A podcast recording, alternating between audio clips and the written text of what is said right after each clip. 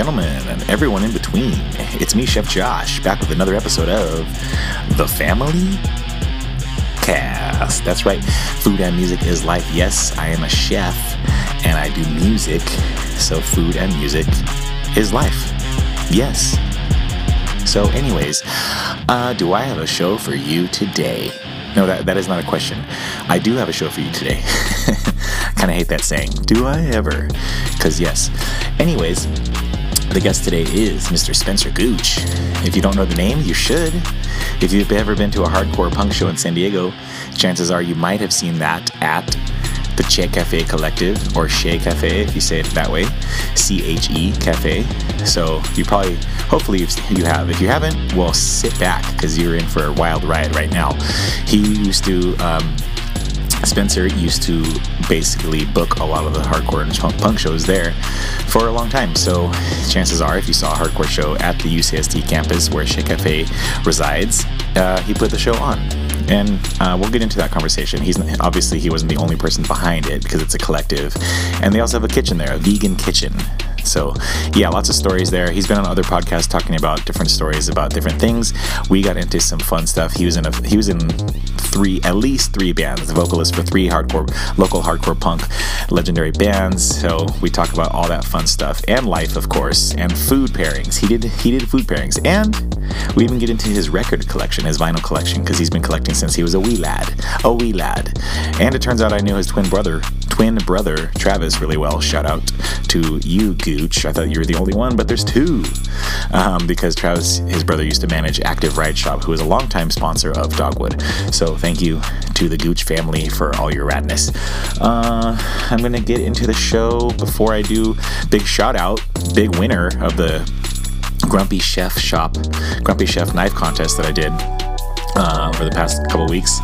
Uh, the winner was Natural Dan Floyd. I, th- I, think Dan Floyd is probably his full name. Natural is just his Instagram handle.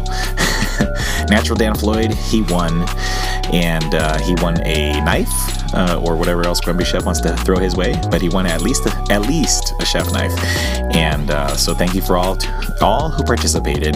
That was a lot of fun seeing everyone's comments and follows and shares and all that kind of stuff. I'm sure I'm going to do some other ones. Don't worry. Don't you worry about a thing. And uh, let's see. I mean, there's, I, I mean, there's so much fun stuff coming up. I'm a guest on other podcasts. I've been collaborating with other musicians.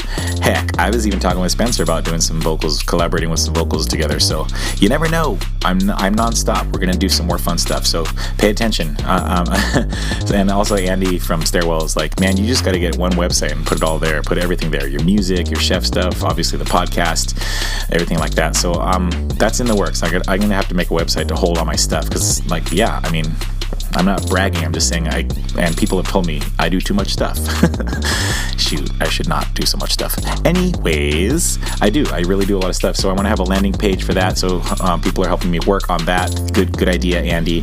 Go check out that last episode with Stairwell. That was fun uh, tiki, tiki culture, Filipino life, of course, Stairwell reuniting, and all that stuff. Go back and listen to that. Another playlist in the works uh, coming up soon. And yeah, so if you're following this episode or this show, if you're listening on whether it's Apple, Spotify, Google, Stitcher, iHeartRadio, any of the other places where you can find podcasts, give us a follow if you don't already. Give us a review. I say us, but it's just me. Us sounds cooler when you're talking about a show. Give it a give it a follow. Give it a subscription. Give it a share. Why don't you share with somebody? Thank you very much for sharing.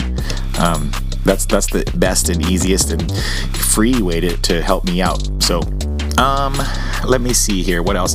I think that's about it. I mean, I'm gonna put links in the show notes as per usual, and also everything's on the Instagram page, fam- the Family Cast. You can you can email famcastpod at gmail. There's lots of ways to to help the show. So again, the best way usually is, um, if not monetarily, thank you for doing that uh, monetarily, then you can always do free stuff like sharing things, following, liking, commenting, rating, reviewing, subscribing, all that kind of stuff. So thank you very much if you already do that. Big shout outs to you. You're the best around. Nothing's gonna ever keep it down. Okay, little little nod to Karate Kid, and also that series Cobra Kai. I can't tell if it's good or bad. I just I'm kind of in between. Um, anyways, I'm gonna get into the conversation with Mr. Spencer Gooch on the Family Cast. Food and music is life. Yeah, Chef Josh, let's rock and roll, or as I should be saying, let's dig in. Humongous, the Lord humongous, the warrior of the wasteland, the Ayatollah of rock and roller. Yes, ladies and gentlemen, everyone in between, I'm sitting here with Mr. Spencer Gooch, ladies and gentlemen. Hey. Applause. Yeah. um, we've had it. We've been trying to. Talk, we've been talking about this for a long time, and we finally Yeah. got to make take some time, make it happen. We waited for the hottest day of the year to make it happen. That's and right. th- thus far, thus far, but here we are, and it turns out, I mean, we kind of know almost a lot of the same people, Mhm. and but we never. I don't know if we ever saw face to face actually together. I mean, not the band, but you and me together. Uh, I think we've probably been in the same rooms together Yeah, for definitely. sure. Um, Yes. I don't know that we've ever met face to face together, although it is entirely possible that we met uh, when I was in high school. Oh. And I think I think you and Dogwood were hanging out with uh, uh, Tyler, um, Beer Savage, and Oh, my brother. I think, yeah, yeah. um, so that that was where I think that could have happened. So uh, 23 years ago. Oh Possibly. my, that is that is quite possible. Yeah, we. I have a. You and I have a strong connection to Fallbrook. Mhm. Um, my wife was born there, so a lot of gen- generations of family there. So I'm there a lot, and we did we did do some shows there with Tyler and crew, and other touring bands that came through there too. Yeah. For some, so for some reason, Fallbrook had a little scene. Um, Yeah. Yeah. Who knew? For those of you that don't know, Fallbrook is a tiny town on the top of San Diego County, but a lot of pro skaters moved there, and other legendary people have come And- out of there. And I think at the time, so this is like mid 90s. Yeah. Uh, there was a, a church that was really committed to getting young people going. And so Hmm. they started doing shows at the church. I don't remember what it was called. I remember that a lot of people from my high school were involved in their youth group. Oh. Um, Okay. and they I, I remember they did a series of of of shows there and it's it's Fallbrook. So like that's the only thing to do. So a lot of people yeah. went. Yeah, yeah, It- yeah. I remember we did have. I mean, it was even one time Fallbrook was on our tour route, so How, how Um, could you miss it? I mean that was fun. So yeah, are you? Is your family from there then? Uh, a few Um, or No, no, no. We moved there uh, in 1993 or two. Uh, Oh, It was my my twin brother, myself, my mom, and my stepdad, and uh, Mhm. lived there. Uh, they still live there. My brother and I do not. Uh, I moved out when I turned 18. Like might have been the day I turned 18. I did the same Um, thing. Yeah, and I know I know your twin brother pretty well, yeah, um, because we were on the active team. that's right. Yeah, so that's how I got to know the name, the, the Yeah. legendary name of Gooch. Yeah, Uh, shout out Travis Gooch. What's up? Hello, Travis. What's up? Um, and um, but also you also kind of made a name for yourself and to some degree in bands, Mhm, locally touring, and running a legendary venue in town, mhm. Che Cafe Collective, um, lovingly known as Che or the Che or Che Mhm. Cafe. So, Che Cafe Collective is on UCSD campus in um, La Jolla, and you wouldn't expect that to be there, maybe. To, to s- if you were just talking about UCSD or La Jolla, people would be like, "Where's Che Cafe?" And you tell them, they're like, "No way, Yeah, no way." yeah, um, yeah. If you see videos of the place, you're like, "This, this must be in some like downtown like dungeon," you know, like it's there. So. Nope. In a eucalyptus forest right on UCSD campus. right so close to like just a whole bunch of other stuff that is not like Che at all so Right. um how long were you there how long did you run the place Uh, well, so I should I should definitely say that uh, or help that- run it yeah, say, saying I ran it is uh, is is not entirely accurate. Right. Um, but so I started volunteering in 1998, Mhm. um, and I did shows periodically there, real regularly uh, through 2008, and then. Uh, in preparation for for today, I was looking back at some of the flyer archive because I was because I was thinking when was the last show I did there, and I think it was in 2010 or 2012. it's quite a long um, run Yeah, yeah, yeah. But uh, but after 2008, it was like really just doing one or two shows a year, and I don't think I was uh, what they call a core member there anymore. I okay. think at that point I had uh, given up my core membership because I wasn't able to be really that present and committed for mm-hmm. what is required of core membership, and then was booking through another uh, another member, probably either uh, uh Greg or um, uh, Eric, maybe. I think. Mm-hmm. Yeah, that sounds about right. So, but you still that's quite a long. That's a lot of time to be at one. I mean, were you booking at other venues too, or? Uh, no, uh, no. It was just it was just Che, uh, and uh, when I started in 1998, um, it was just volunteering. But by 1999, I was booking things uh, like with a lot of regularity, mm-hmm. um, and 1998, the first show that that I did there was with um, uh, it was with Brandon Welchez, who, who was in the plot to blow up the Eiffel Tower. He was in Find Him and Kill Him. Uh, he currently plays in a great band called Crocodiles. Mm-hmm. Uh, he and I, and maybe some other people, I don't know. It was a very long time ago. Yeah. Uh, we we wanted to do like a Halloween show, and so we just started okay. contacting bands that we liked. Nice. And so we booked uh, what what we called the Halloween Hardcore Fest, and it was two days. And one day was um, uh, Unruh, um, Wellington. Uh, uh, the other ones are kind of escaping me.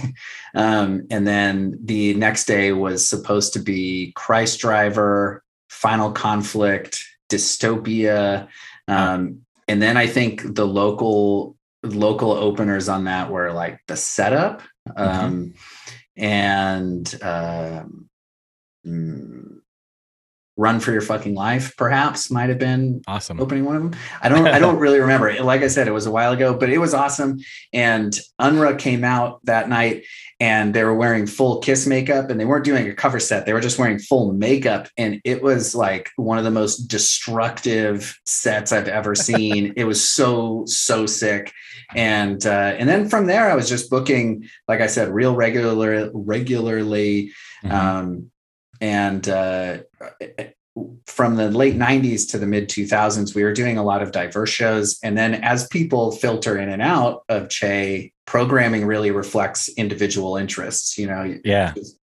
Because it's all volunteer run you can't help but have that. And um, so as people who are into other types of music filtered out uh, my focus really came more onto hardcore shows and punk shows, mm-hmm. uh, for better or for worse. I, you know, um, I think that uh, at, uh, like everybody benefits when there's when there's a big diverse scene happening. Mm-hmm. Um, and so the fact that I was really just doing hardcore and punk shows, uh, I hope was not to the exclusion of other events, although I'm sure others might have a different take on that. Yeah. But also at the same time, who else was booking the bands you were booking, you know? Right. At the, t- at the time, or, you know, like whatever. And also like, uh, I mean, that's a cool first show to kind of do the two day Halloween hardcore festival. Like, I would love to see oh, that nowadays, or or would I? Yeah, I would. Yeah, I totally. You know. Uh, yeah, it was sick. It was probably one of the first. It was the first of many times that we booked Dystopia. It was, I think, the only time that we booked Unruh. Um, I mean, we and we booked Run for Your Fucking Life lots of times. Yeah. Um, I'm going to talk about them later when we talk about records. Yeah. Um, yeah. Totally. And uh, um, I mean, it, it, it was just so cool, and and ideally, I, I think that that over time we got better at doing shows. Like shows were starting mm-hmm. more on time. Things were pretty regular. Uh, bands knew that they could come in they could get fed they could get paid fairly. Um, and uh, and i think it was really cool. It was a really special time. Mm-hmm. um, and uh, i'm really grateful for it. And we saw lots of really cool things. I mean oh yeah. for for a while uh, so one of like the early booking people was a guy named Jay Huff. Um, yep. And he's from Go Go Go Airheart. Um, real memorable guy, and uh, he he booked for a long time. And then another guy named Mike Cancel and uh, as another guy named Ezra, uh, Ezra Ace Karef, I think. Um, they ran a label called Slow Dance Records. Okay. Um, they put out the Che 1999 uh, CD that was a the Che Fest That was documentation. that was a thing. Yeah. Yeah. yeah, yeah. All sound record, all like live sound recordings from the from the event from Che Fest '99, and uh, and so we all kind of booked together, and it was really really neat. And I learned about how to deal with booking agents and what it meant to have things like a back end and what a hospitality rider was. And then Mhm. also I got to book hardcore bands that I loved that never used anything like that. Um, Yeah, and it, it was really neat. It was awesome. Mhm. And you know, when when we were just really going strong, I mean, we were doing shows four or five nights a week, Yeah. which is awesome when you're when I- well, when I was like 19 and 20, I was like, yeah, I could do that four or five nights a week. Yeah, this is great. Yeah. And now I'm like, oh man, how did I survive? That's crazy. How did you? Here, you are. Mhm. You know, probably probably in better health than you ever were. You know. Um, Probably. are you a vegan? Um, it's a tricky question. I Oh, guess the well, simple yeah. an- the simple answer is no. Um, uh, so the complicated answer is like mostly. um, uh, I like to think of uh, I like I, I say that I'm plant based. Right. Um, right. but a friend of mine had an interesting point one time. He said, he said, you know, what is eating all of this synthetic food that takes a long travel destination to arrive here and packaging, is that any more or less ethical than, Exactly. Yeah. Than eating something that say like like farm fresh eggs that are grown near your house or whatever? And so I was thinking about that for a long time. And then it just so happened a friend of mine started raising chickens with eggs. um, and so I started eating eggs and uh, I, I it lines up with my ethics and I think it's it's fine. But uh, um, but I'm not I don't know, but like I feel okay about it. Like they're eggs from my friend's house or you know my my partner and I It's not we like just a factory. yeah, yeah. We just went to we just went to Spain and we stayed at a place where uh, it was called an ecotourisme, and so everything that Mhm. that is about this place is all geared towards sustainability, low impact, low carbon footprint, the whole Mhm. deal, Mhm. and everything that you could order there was grown there, including the eggs. And if you if you chose to order meat, it would be chicken that was raised on this farm essentially that you're staying at. Nice. Um, and I don't I don't feel comfortable eating an animal, but eating an egg that was grown like it, in the in the chicken coop right next door to where I was sleeping, like that felt okay. Sure. And and everyone, the reason I asked is just because for the menu at excuse me at the venue Mhm. is that it was was it 100% vegan or all mostly vegan? Okay, so uh, uh, it was all vegan.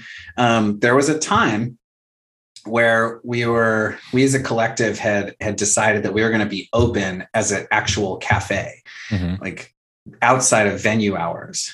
Um, Oh, and okay. it was it was an experiment um, Yeah. and at that time people had suggested well I, I don't think we should be going with all vegan because it it number one it creates this really high price point for everything. Mhm. um, and if we're trying to attract ucsd students um, i don't know that that's going to be the thing that does it. People want a place they can come and hang out study get a snack. It doesn't necessarily matter that it's vegan or not. And it was a, a very like contentious topic. Um, but in the end everything went back to being all vegan and the last i was there pre-covid everything that was being served was vegan um, Hmm. but I, I couldn't speak to what it is now i just know when i was there it was all vegan Oh, there's a chance it might have changed. i don't think so i think it's probably gotten like uh, like more committed and, and oh, okay. like more strict about ingredients and things but Got it. um, but I, I don't know Who knows, right? I'll have, we'll have to go. I'll have to go to some shows and find out, right? um, yeah, I mean, and it wasn't just. To be fair, it wasn't just like these off the wall or hard to find hardcore acts. I saw Get Up Kids there, oh yeah Black, you know, like it was, and so, and there all the shows there were just a different kind of energy than say Yeah. like Soma or you know Casbah or you know other legendary local clubs. But um, yeah, there's a there was definitely a scene revolving around the people that went there and the venue itself, just the Mm-hmm. the legends being built there and the bands that came through wanted to play there. Yeah, yeah, th- that's a good point. Um, and when bands didn't want to play there and they just kind of ended up there either through a booking agent or you know they didn't really know what they were getting into and they were Mhm. bummed it was pretty obvious um, like what? Like what?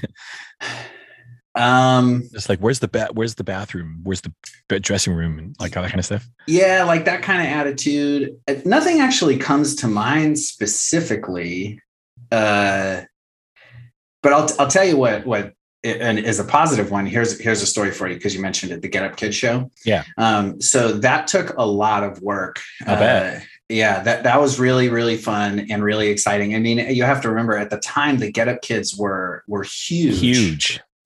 Like an enormous band and so here they were coming to play the che Mhm. and I remember that there was a guarantee, and I, I think the guy Ezra, who I had talked about earlier, I think it was his show, and he showed me what the guarantee was. And I remember just being shocked. And by 2022 standards, I'm sure it was nothing. Like, you know, I'm sure that it was Right. totally fine. But they showed up in a bus I remember that. I remember yeah that. they showed up in a bus um and so we were there and all leery like uh these guys are gonna think this is lame uh, Mhm. and super nice like they they couldn't have been easier to deal with nice. um and uh, one of the guys from coalesce was in the get up kids at the time and Yeah. uh, gave us a gave me and another friend of mine that was there like in it like a cd of unmastered coalesce songs from Oh. the record that would come out on relapse yeah. um, and we were Nice. just so psyched Um, right. Right. Was yeah, that, was James? yeah yeah Yeah. yeah yeah, yeah. Okay. Yeah, he was. Yeah, I mean, they're all. They actually, they are all really nice. They're just, you know, Kansas City dude or Lawrence, Kansas. sorry, but like, yeah, they're just regular people. Um, Yeah. But but they were so big. They blew up. They helped blow up the scene so much on their from their album, uh, you know, the Vagrant album, that everyone was just like, oh my gosh, rock stars. But they yeah weren't. They were just like they were still. I mean, honestly, like if you listen to James playing, it's nerdy music, kind of. You know. yeah yeah uh, yeah it, it, it is it's like uh, you know sad guy music It totally Um, is. It totally is. But it's so good. It was fun. Um, but I brought that up because it, I, you know, ev- everyone thinks of the venue as having those insane hardcore shows too. And I was like, well, you could. I saw everything there. You know, I saw every kind of music there. yeah uh, like notable non-hardcore stuff that we did when i was there um i mean we did the makeup uh Yeah, that was, that was huge we did that um we did uh what's that silly band uh gravy train that was really big Yeah. um we did uh um a band that had members of sonic youth in it Oh. um and uh that was pretty wild we did a bunch of stuff that was kind of uh like i mean really like punk adjacent um Mhm. that just kind of ended up there and then i know greg uh did a show with billy corgan there um I didn't know that. Yeah, yeah, it, that was a controversial one, um, just because of uh, like how much the the door price was. But at that point, I was I was pretty not involved, so I don't remember the details, so we won't go into it. Uh, but like, cool stuff has happened there, you know. And I, uh, you know, I mean, if if you you can go in and last I was there, you could still read through the old show notes, and you Mhm. can see who played. And I mean, like you know, it's like 1995 Green Day, like um Seriously. oh, Gr- Green Day and the Descendents played here. Weird. like Yeah. uh so it, uh, pretty cool. I- It's a it's a really cool special place, and I'm glad that that people still have it going, and I'm glad that Mhm. that they're really focused right now on on getting UCSD students involved because that's what that's what keeps the Che where it is. Is it has to have connection to USC to UCSD students. Exactly. Yeah. Um, and I think every, I, I it's uh, it's cool that it, I like I said, it's just such a, it's such a unique thing. I think every every college campus should have something like that, where mm-hmm. where you're bringing in national acts that it's not it's not so big that it has to be a like open air theater or whatever, but like they can come into this really, i- would say it's a really intimate space Yeah. and you know hang off the rafters a little bit and get crazy but or Yeah. or don't get crazy if you don't want to you can have go have some vegan chili and hang out, hang out outside and you well, know, I mean, y- you had uh, you had Rob on here with Sam, and I know. Yeah. that they talked about on uh, um, Unbroken, and I mean, like, just that in and of itself is special, and then also, you know, I mean, the Che was where Swing Kids and the Locust, Yeah. like played. Like, Right. I, I don't know that you have modern extreme music without the Locust. And, exactly. And that that that was where they played. Um and so yeah it's intimate and you know within those walls uh I, I think that there's like a magic. And it isn't just because it's small. It's it's because there's really something special there.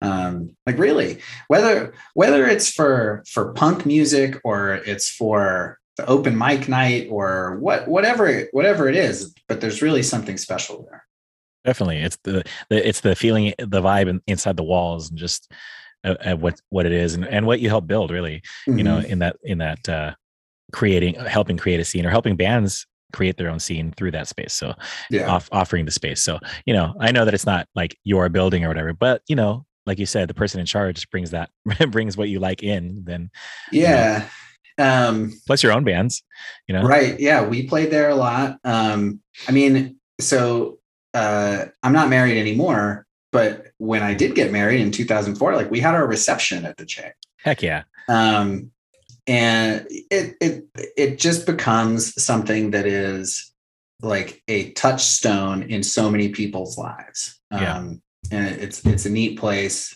and i i hope it's there forever Forever, forever and ever. It'll be there after UCSD moves somewhere else. right It'll just be there in the eucalyptus forest. Sounds like something from like Lord of the Rings or something. Um, yeah yeah The eucalyptus forest. Um, But if the Yeah. forest isn't there, if the forest isn't there, where will kids go to drink before they watch punk music? I don't know. Oh, uh, they'll find they, they find it. Na- na- what is it? Uh, nature finds a way. or That's something. true. Yeah, nature finds a way. Jurassic Park. Um, yeah. So what? And what about in your own like you, meet your musical journey? How did you get into like why hardcore? Why why this kind of music? Uh, that's a good question. Yeah, Um, yeah, it is. Just kidding. Hmm, Josh. Uh, like you. Are you a high energy person in general, or ADD, or like what's the what's the deal? no, I don't think that's it. Um, for me, uh, I I've always gravitated towards aggressive guitar music. Mhm. Um, you know, when I was a teenager or like a even a pre-adolescent, it was metal Mhm. and Oh yeah, I saw your record collection. and and uh, and like hard rock. Like the first tape I ever bought was Appetite for Destruction, um, and nice. uh, you know I think I think Appetite for Dest- for Destruction at its heart is a is a ripping punk record. um, Mhm. We can talk more about that later if you want. I say the same thing about like Metallica, early Metallica. Like that's their they're the best punk band. You know, like yeah, they they took all these punk elements and just turned Mhm. everything up. And I think with Guns N' solos, Roses, Yeah. Yeah, yeah, yeah. And Guns N' Roses took this real punk attitude and added just tons and tons of swagger and um uh like just over the top uh Bravado some- and yeah, bravado. like, uh, that's the word. Yeah. and uh, and I, I mean, I, I love, I loved Appetite for Destruction. Mhm. Anyway, so, so it's like Appetite for Destruction, and then into things like Megadeth, Metallica, Mhm, and uh, Nirvana, um, mhm. and then that get got me Yep. into things like Sonic Youth, and then that got me into like Circle Jerks and Black Flag, and then just Okay. kind of evolved from there. yeah, the natural path. Yeah. And now you're wearing a nails shirt, which is like the total opposite of Sonic Youth. Yeah, yeah, yeah. they're so good. Um, I, I, I, I think in to some degree for myself too, in, in the, yeah, although I had a dogwood and we were not hardcore per se, some people would, you know, I, I'm a, I like hardcore music. I like metal Mhm. because I like the energy. I like the message that of the music that the music is bringing. Sometimes, sometimes I can feel the music, but you know, Yeah. aside from the lyrics, stuff like that. So I totally get what you're saying on that with like GNR and Megadeth because you're feeling that you're getting that energy from you know the squeals and the pick slides and all that stuff that's like going right into your system your own Right. system you know and um, i always related just to that i wanted i wanted to have that energy and then also reciprocate that energy out you know Mhm. through through my lyrics or whatever the case was so i was a crazy front man and like you know doing Yeah. this stuff because the, the music would go into me and then come back out uh, you know almost like a re, re you know a resurrection a rebirth of like you know in a former life this music was this energy now it's coming out of me in this energy or whatever yeah yeah but Do- dogwood would have always been considered to be a punk band yeah yeah yeah definitely, yeah definitely like punk, always but we weren't like pop punk because there was bands in San Diego that were doing the pop thing, and that was I was always like, eh, whatever. And then there's like the surf punk, and so we kind of fit more towards the surf punk, yeah yeah more towards the hardcore punk. But we, you know, but we were never like say like Black Flag or you know the, that Right. sound. But we were, you know, so we drew it from a lot of different influences like NOFX or Lagwagon or whatever. But Mhm. I really like hardcore music, so and- whenever I could squeeze it in, I would throw it in there into like Mhm. my stage or whatever.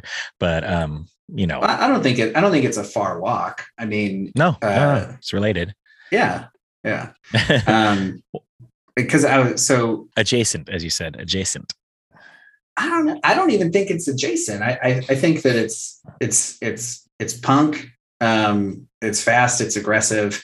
Um, it isn't brimming with with vitriol, um, Mhm, mhm. which I I think is like hardcore is different in punk in that that I think it captures that a little bit differently. It Um, can, yeah, I can, yeah, for sure.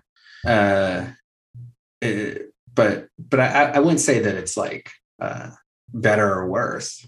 No, no, every every genre has like their different levels of you know radness and badness and that kind of because like uh, there's terrible reggae and good reggae, you know, like there's Yeah. all this stuff. I, I think um I think that uh the vitriol I was maybe even disguising that with my w- words of like um confusion or words of you know disgust or hatred for something, but it wasn't more like it wasn't more like I definitely not tough guy, and you know definitely like I just wanted to see I wanted to see in, inciting a mosh pit. I wanted to see like the energy reciprocated back from the crowd to the stage, Uh-huh. and and I wanted to jump into the crowd Yeah. myself. I wanted to be in the crowd with with everybody, like you know, seeing it. So I don't know. So that's why I love going to places you know the size of Che because it, whether we were on tour in North Dakota or South Florida, like I wanted, I like that size. I don't like Mhm.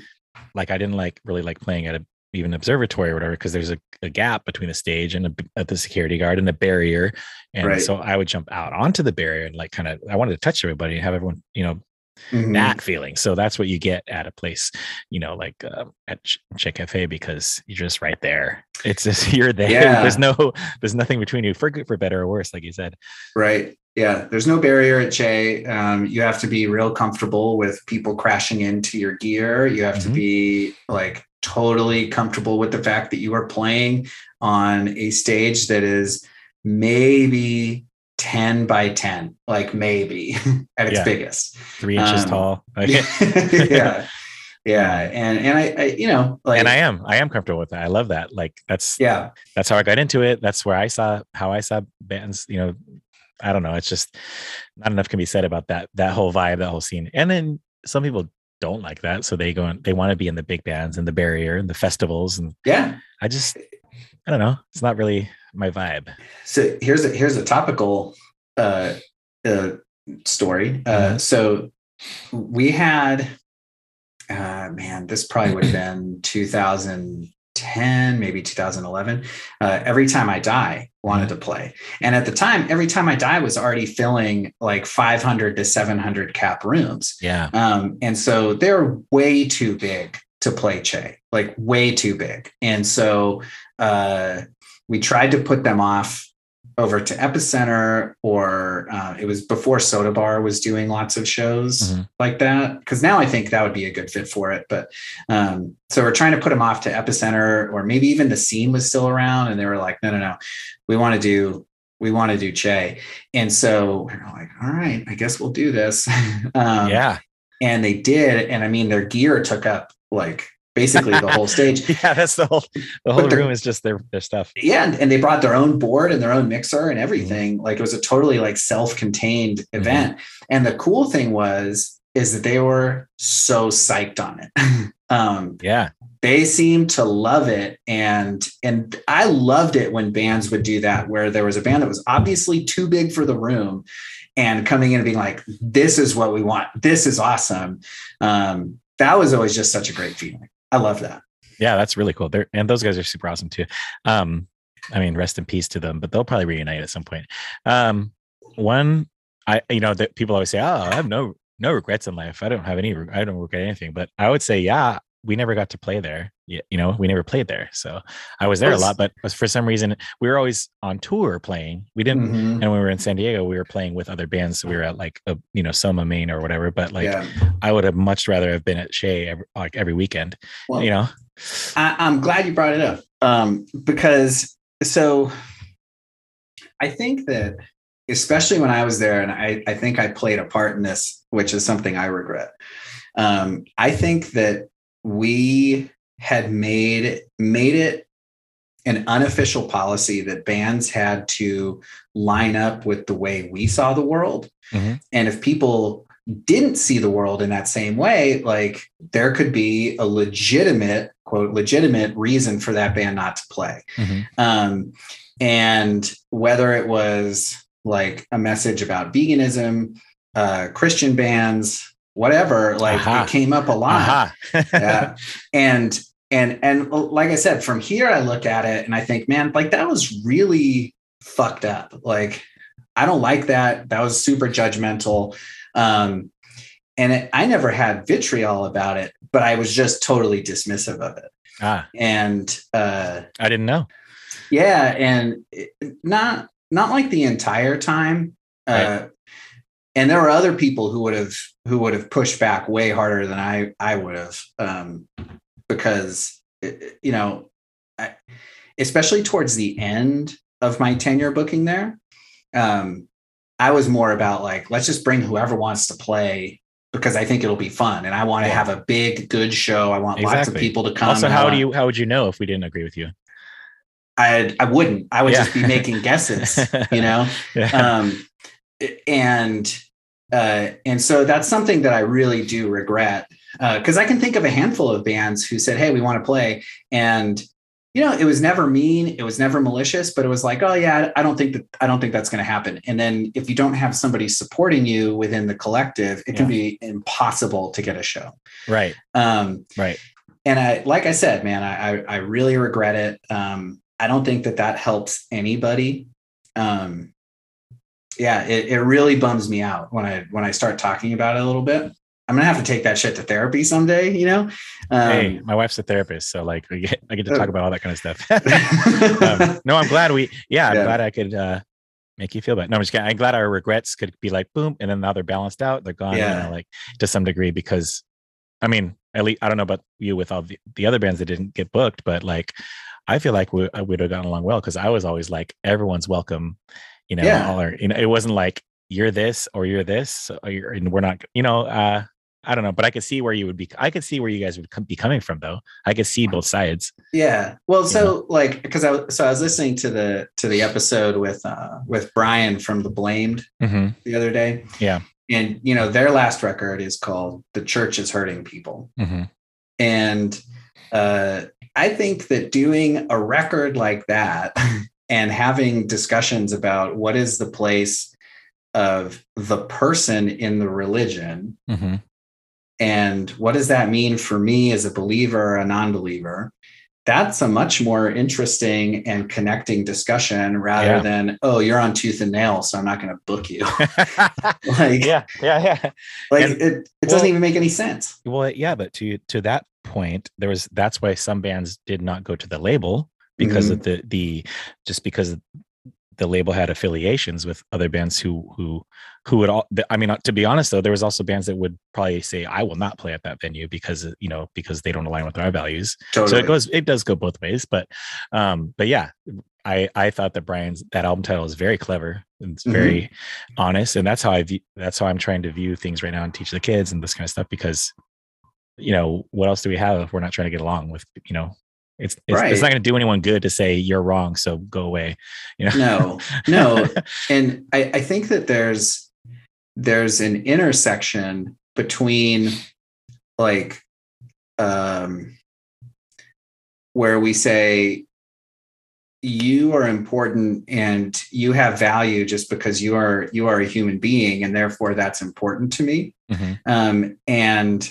i'm interested in you like the, like those things align i can't say well, I'm really interested in you and I want to hear your story. If I'm saying, well, I already know what you're about because because you are X or you think this or whatever.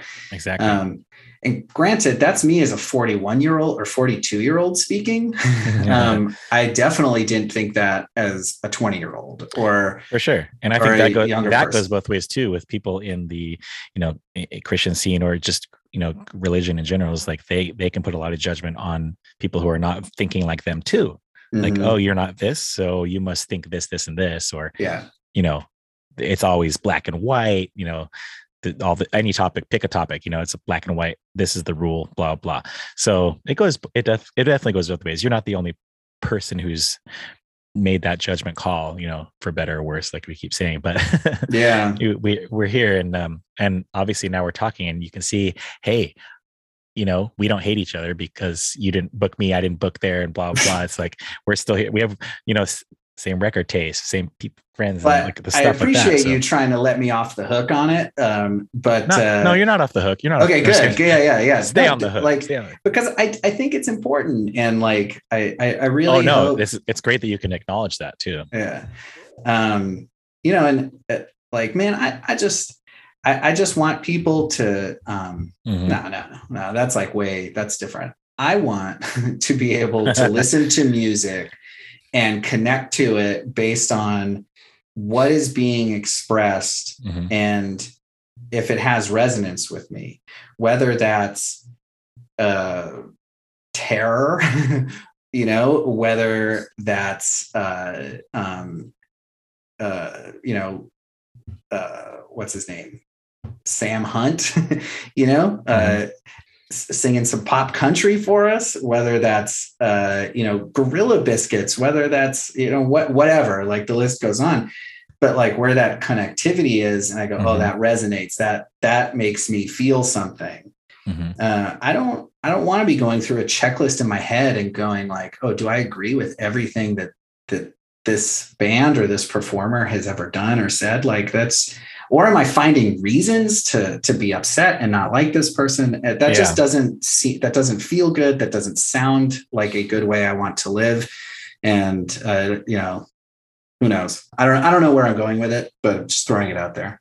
Hey this is therapy right here. You're, you're speaking well i mean how often do you get to talk about that like this kind of thing? Because you know what can how often are you in the situation where, where you talk to somebody where they didn't get to play at your venue and you didn't you know like you know that's true not very these, often these conversations on maybe even on my show don't come up as often when, when i'm talking to that person because you know we have th- these topics come up and we're like oh yeah well here's why this happened or we were blah blah i don't know because like you said we're we are older and very wise now very wise. Oh, the wisest, yeah, super wise, yeah, yeah. yeah the wisest, totally wise. Um, but but also like you did learn a lot in the last 20, 30 years about people, and you still yeah. are like, um, you know, like what is it that you do again? Sorry for professional. Uh, well, I, I do a couple of things. Uh, I do. I, I, work as a county education administrator, mm-hmm. managing a bunch of different programs throughout our Orange County. But then you're starting uh, a business, right? Yeah. So so my partner and I we do a coaching and counseling business. Oh, that's um, right. Okay. Yeah, and so she's a counselor or a therapist. So uh, yeah, bless hey. up therapists. Hey. um, and then uh, we're both certified coaches. Um, and so so Coach we like, like life coaching or like uh, uh yeah so wellness coaching personal coaching relationship coaching and communications coaching and so ah, okay uh, and so we love doing that kind of stuff. And, and what what our focus really is is on helping people build deeper relationships through stronger connections. Yeah. Um, and it doesn't matter if like if you and i align like you know if, if we say oh well we agree so now we align mm-hmm. that that actually isn't really that important. What's important is that that we meet if that makes sense. Because if we're aligned, this is really great podcasting because I'm using a visual. So uh, I'm sure it's really helpful. So imagine like I can two, put it on. Yeah. imagine like two parallel lines. Well, now we're aligning, but we're never actually meeting. And so if we intersect and we meet, well, we may not agree, but at least we're having some kind of connection. Yeah. And uh, and I think that that's just really important. Um, and I, you know, a lot of that comes from from work that my partner Michelle has put together, um, and uh, I, I, wish I would have known it and thought that way in my younger days. Yeah. Um, but at the same time, I I would have dismissed it too. So, like it, yep. it wouldn't matter because you're only ready to know what you're ready to know when you're ready to know it. Wow. What? Wait, I'm gonna do the math on that. it's true though. I've yeah. you know, and and you'd be a weird 20 year old if you knew what then you know what you now know as a you know an aged wise veteran of music and stuff like that like you know right. it, if somebody and, and you might not be that cool. You might not be that cool like dude you would a, be so lame. If somebody came to me when i was sucks. 20 yeah and they were like hey man i think that what you're really after is being able to connect with people not necessarily that you agree with them. I'd be like no man like Mm-hmm. These dudes think this and that, and they're terrible and they're monsters, and I'm never supporting them. and so, some of that some of that stuff we did learn from the records we listened to too. Like you know, yeah, if you can relate to. I mean, we we should get into some food and music stuff pairings because this has been all great life stuff and i'm i'm definitely here for it um but i but i i am super curious about about your record collection oh, and yeah. music choices yeah, yeah. that you made and that kind of stuff does how about the does michelle listen to the same music no not at all oh, um oh, okay no no no no um uh uh michelle i think the first time she heard like like hardcore and and punk music was when she and I started seeing each other. Mm-hmm. Um, and one of the things that's funny is is early on she had basically said, just so you know, like I like I like going and seeing this, but I don't think this is really ever going to be like my my thing. Yeah. And I said, that's good because it would really weird me out if I came home and you were like, yo, I'm ready to go mosh at the terror gig. like uh that would be weird because that would be super inauthentic and mm-hmm. wouldn't wouldn't have it just wouldn't make sense um so no um it's not her thing uh but i think that having that difference is is great and she likes it she likes going to see it we've gone to see uh uh, uh nails uh, modern life is war snapcase um and uh, uh some stuff at program you know, mm-hmm. here. Shop, um, yeah, yeah. Uh, we've seen some really cool stuff there, and uh, it's it's funny. She's real tuned in to like when something's authentic, and so like what I've seen is that's when she's like, yeah, that was good. And then when something's a total put on, she's like, mm, I'm not so interested. Ah, she's got yeah. a good radar for it. She really does. She really does. she's not jaded. no, no, no. So, but uh, but she has got me into into country music. Um, which, like the new style. Yes. Dude. Okay. Yeah. Pop pop it's country. it's definitely different. Yeah. I'm about it. I like mm-hmm. it. When when she first brought it up, I was like, yeah, I'm gonna be into like outlaw country for sure. And then yeah. I listened to it, I was like, I don't think that's for me. Oh, uh, what's this? Thomas Rhett? Yeah, I like those smooth sounds. that sounds good. Easy listening country. Yeah, it's nice. Um, no, it's it's definitely a, a newer. I mean, a few people I've even talked to on this show. They're like, yeah, you know, Jon Pardi and uh, you know the new new stuff that you hear on Saturday Night Live, whatever. There's like yeah. you know, there's people of color doing country and like yeah, um, it's I don't know, it's a whole new thing because I do like outlaw country and that's kind of what I stuck to because I didn't want to like stuff like Garth Brooks and yeah, you know, uh, I don't know, Randy Travis and stuff. That sounds boring, whatever. Yeah, but, yeah, but yeah. You, then you see videos of them like, whoa, they're like, are they rocking out on stage right now? Like, right. what is this? like people are like moshing. I don't know. No, they wouldn't do that. But no, they wouldn't do um, that. They wouldn't do that. But. What does she think of your bands? Um, I don't. Eh, we've talked about it. Um, I I think I think she likes it. I don't know. Yeah, um, yeah. uh, you know, but I haven't been in bands far longer than we've been together. Mm-hmm. Um, you know, I think Suspect played our last show in like 2014. Okay, so it's not really part of your guys's like connection. No, no, no, yeah. no. Um, it it comes up every once in a while because uh, because sometimes people will ask about it or mm-hmm. reference it or something or post about it. Mm-hmm. Um, but like I don't I don't play music currently, so it's not like I'm saying like oh I'm going to practice, I'll be back. Um, let's go. See you later. Come on, let's do something. Yeah. Um. yeah, man. Well, I said it on uh um on a, uh Zach on Zach Nelson's podcast on 185 miles south. I was just Uh, listening to that today. Dude, Shout out. He shout he, out. He just Yeah, did the lifetime episode. That's right. That's right. So I was like, Uh, good. so shout out Zach and 185 miles um, and the whole crew. Um, but I told him, uh, I said, I said, man, what I really want to be able to do is do like a singer songwriter kind of thing. Um, but uh, I don't play any music, so I just have to be the singer. Somebody else has to be the that part, songwriter. but yeah, it Yeah. come. It'll come. yeah, Um, because the idea of doing a band and like screaming and yelling, I mean, it just sounds painful now.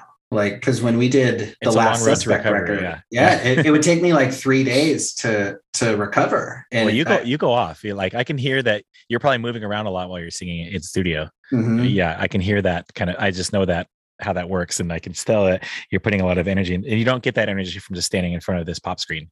You know, Right. Like you have Right. to grip, kill the mic, and like you know run around and stuff. So I can. T- that it's. I if I do one practice session in a studio or whatever, I'm I'm worn out. I'm tired. You know. Yeah. Like these days, uh, it's long long recovery. So I know what you mean. Uh, yeah when i did when we did the last priest record um like so that record the the 12 inch that was originally kind of supposed to be a demo recording okay. that we wanted to then kind of put out to labels and see if anybody wanted to put out like the full big record of it Mm. um and it i like i I remember getting done with that record and being legitimately sick for a couple of days afterwards it just felt terrible and then we ended up breaking up um and so the, the we never like shopped the record around or anything Oh, Um, bummer. yeah yeah um but also like bless up because i don't know that i would have been able to do it like That's true. It, uh, it was. It was. Um, uh, your body was telling you something, you know, like or yeah the, it- the universe, or you know, it's something like not. Uh, the body keeps the score, you know. Like right I'm. Uh, I'm gonna lose my voice permanently if I do this. Or actually, I think. Actually, I mean, Last Priest. That that's a little bit more mild singing than Suspect, right? Like. Uh, no, it's kind of the other way. Suspect is a little more restrained, and Okay, Last. Priest, I think, is probably the most, um, like, Wild. yeah, I think it's the most unhinged and That's a good. um, like authentic of the bands Mhm.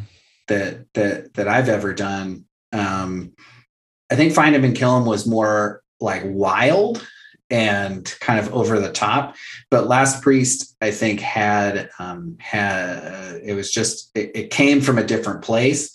Uh, the the 12 inch is really uh, just about growing up in Fallbrook.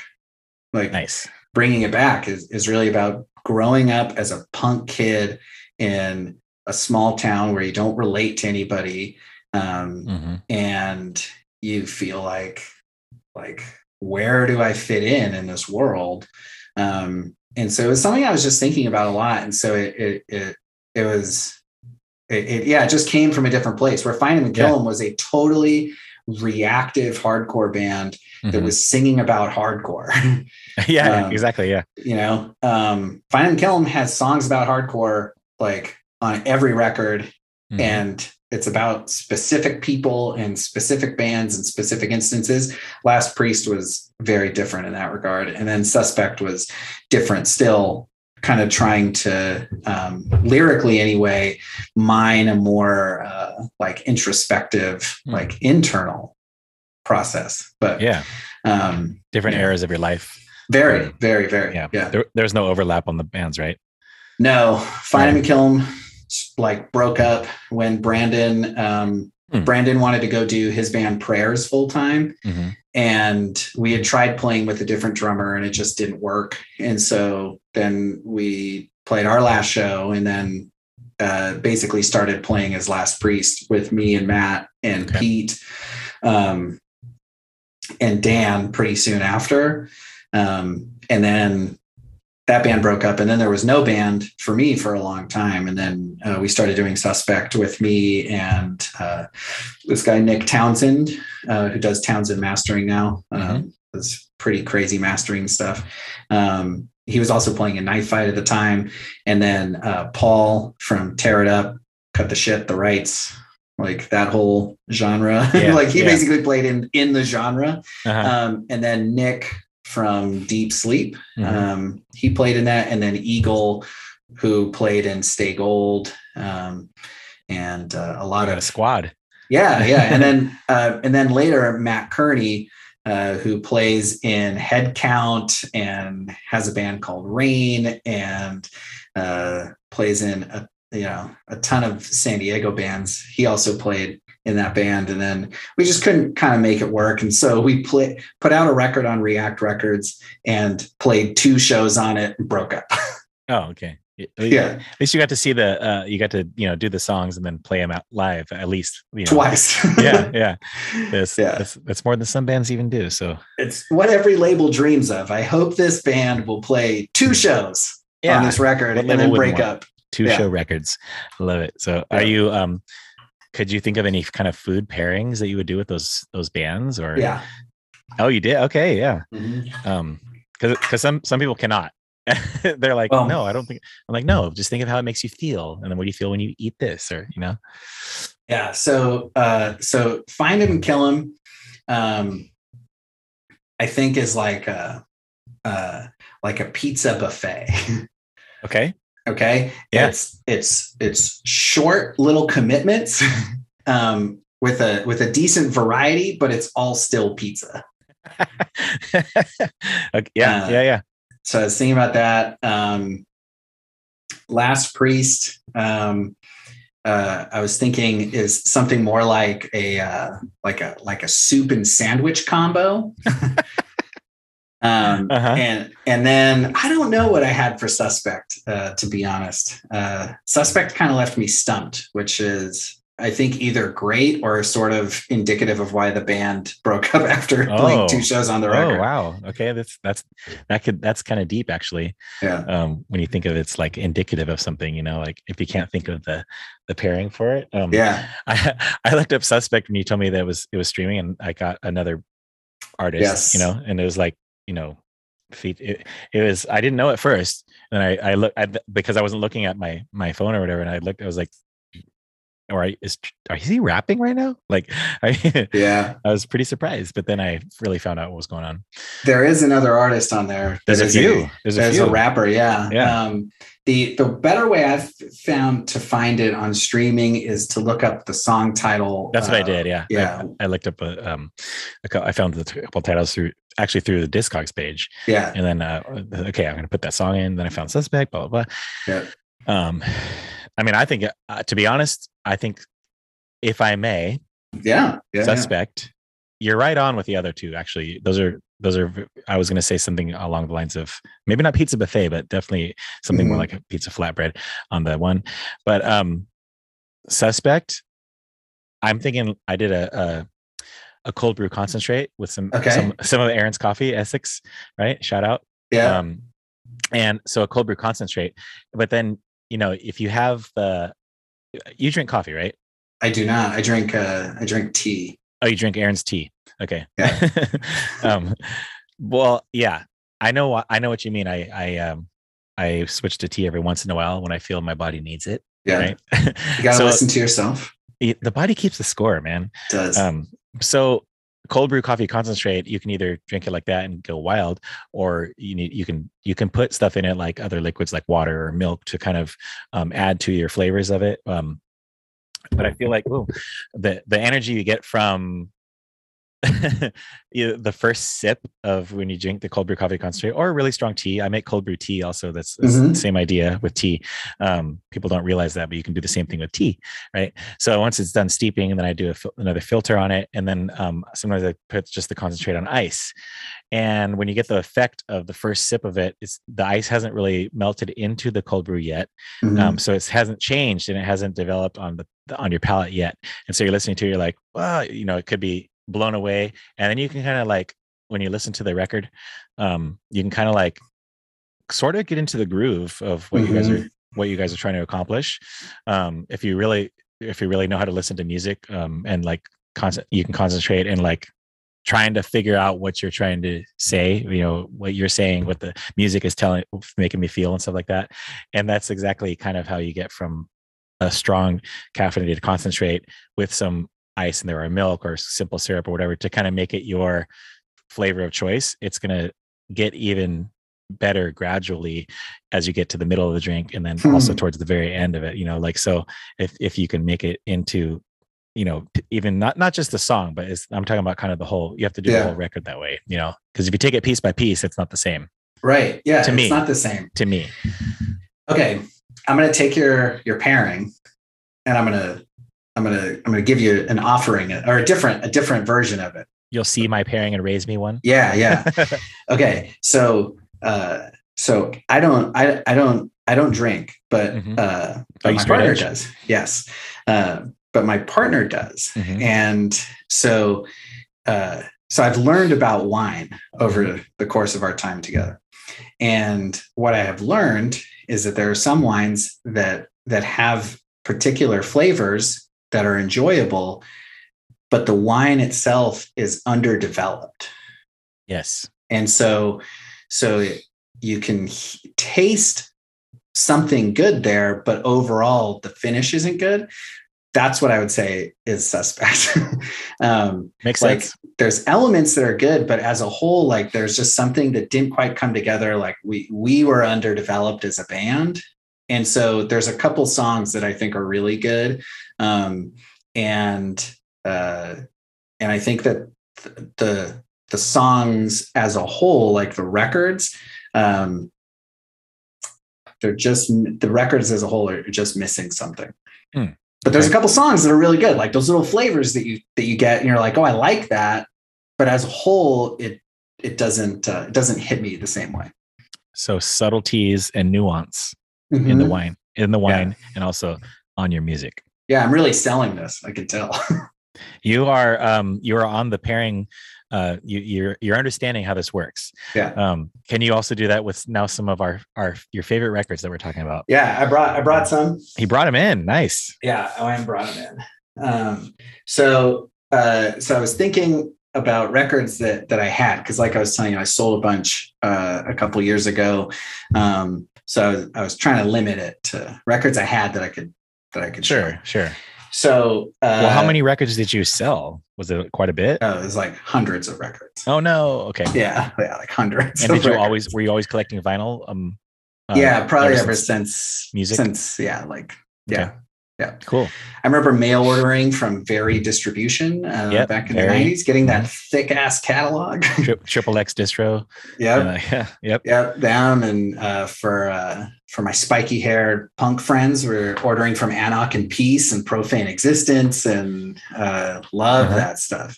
yeah Um, uh, anyway, so the first record, let me see what the criteria was. What, was- what did you I, tell I, me? I think I was like pick one that's like hi pick one that's like um maybe sentimental I got or that. maybe like um something Oh, okay. The first one was Yeah, I remember. yeah. So you you had asked for a particular pairing. So I wanted to to give some shine to the Run for Your Fucking Life LP. Mhm. Uh, so originally it came out on Gloom Records, um, maybe like 1999, 2000. Um, and it's a perfect hardcore punk record. Tell us a little bit about the this local band Okay. Um, so um like it was made up of of people who had been involved in San Diego and Chula Vista punk music forever. Um, but it captured the spirit of desperation, of nihilism, of attitude, Mhm. um, and just like like punk rebellion in this way that like was perfect. And uh uh you know the the singer has passed on rip jason Whedon um and uh it, you know he was he was just a a, a figure. And and uh, i think i wrote about this when he passed away was um like uh there there I don't remember the band, but there was a band that had played at Che that was was being real awful.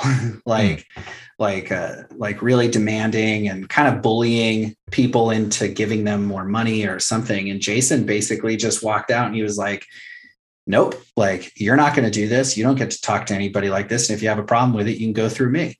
And Yeah. like and and that's how jason was. Like jason was was like jason was punk man. Like and he wasn't gonna let Love that. like people bully punks. And uh uh you know he's this record i think is their their best stuff. They have another ep out but this record i think is just perfect. 31g reissued it last Mhm. year um and so it looks great has cool liner notes. Um it's a it's an awesome band it's an awesome record and so i was thinking about the pairing that this goes with Okay, yeah, let's go. Dude, this goes with Pokez tofu potato mushroom tacos Pokez, yes. or the burrito. It could go with the burrito, but either way, it's tofu, potato, mushroom. It's a classic. That's what it Mhm. goes with. You're sitting there, you're eating that chips and salsa, and you're listening to this record. Dude, R.I.P. Jason Whedon. R.I.P. Jason. Shout out Pokez, um, Diamond Dogs, everybody. Like, um, for those that don't know, Pokez is a legendary, one of the, I don't know, first maybe vegan Yeah. restaurants to in San Diego. Still there, right, re- very close as you get off the freeway to go to a Padres game, but they're still there, family owned and operated, Yeah. still serving a lot of vegan food. Um, I don't know. It's just that's really cool that they they played such a big part also in the music scene in San Diego. Um, yeah. Did you say that? Did you say your buddy left to play in prayers? Is that Rafa's band? Prayers? No, different. Okay. different prayers. Okay. I was Um, like, okay. Pre pre that version of Gotcha, prayers. Yeah, gotcha. two different bands. But the, the other thing I also want to comment about Run for Your Fucking Life too was like everybody who was part of like And weren't the they like all 18 years old at the like when they did that? They might have been, yeah. They were, but they were still older because they, they had been around for so long. But like they were everybody's band, like straight edge, like spiky hair, Chicanos. crusty punks. Yeah, like everybody, Mhm. everybody loved this band because because like they were everybody. I mean, and that that was kind of the cool thing is that every subgroup thought of them as like, oh yeah, yeah, like everybody likes him, but that's my band. Like, but I mean, they're, they're the best, man. Uh, and, Love and, yeah, just great. Um, so that was my pairing. that's a that's an excellent way to do it. Like, Yeah. um, big shout out to Pokez. That's cool. Yeah. Um, good pairing. Uh, it makes me hungry for some. Uh, I I served it. I did a vegan tasting yesterday, or, or half of it was vegan, but um, we did a I did a mushroom and yam tacos. Nice. um with and then i but I, I i took them to the next level by it was i cooked the mushrooms in and then i topped it with fried mush different kind of mushrooms fried on so it's crispy.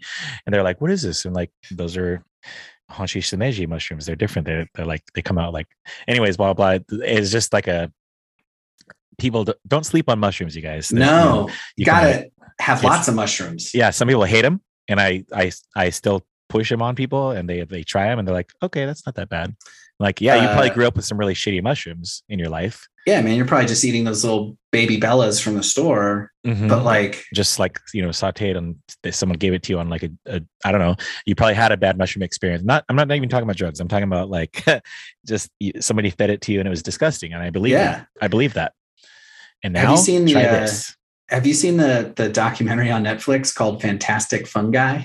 no. Fungi. Uh-uh. It's all about mushrooms. Um, it's amazing. It'll Okay. make you want to eat. Well, you sounds like you already will, but it'll make our mushroom skeptics out there want to eat mushrooms with every meal. Um, and uh, yeah, dude, shout out mushrooms. we did it shout them out um, Yeah. yeah and then i think i had another uh criteria question was like um like the gem of your collection or something like that Yeah. So that was tough because I have a lot of things that I that I like. you have a great So- collection Thank you. Um, so I wanted to to bring this guy in, the Guns N' Roses uh, "Live Like a Suicide" EP. dude Uh, so this is their first faux self-released record. Mhm. Um, it turns out that it's not really self-released. Uh, it had the backing of, I think, Geffen at the time, but it's on their label, Uzi Suicide Records. okay Um, uh, I love this record, and I got it from Colin at Standards Records there in Vista. Um, so shout out yeah, and and Colin routinely gets great stuff in. Um, and uh, I went there recently and picked up some more like 80s rock records from him. Um, but he gets tons of good stuff. But man, like when he called me and said, Hey, I got this Guns N' Roses record, you should come down and get it. Uh, I was like, Yes, it's gonna go fast yeah absolutely Um, so this is a cool record. The songs on it are not nearly as good as what would come later, um, but Right. Uh, the but big it, it's production. cool. yeah. Yeah, yeah, it's it's a good record. It's cool. It's fake live and it's fake self release. Oh, okay. Yeah. So are you so you currently like buying buying gems, buying whales? uh, I bought this uh, probably in 2016. Okay. Um, that was before the big boom. Big boom. that's right. The, and the, the, resurg- resurgence of uh, yeah yeah i haven't bought anything uh real crazy i think the last one that i got was uh sick of it all blood sweat no tears that i just got from somebody on discogs uh, Mhm. because i i was like i need to have that record it's a great record why don't i have it I need that.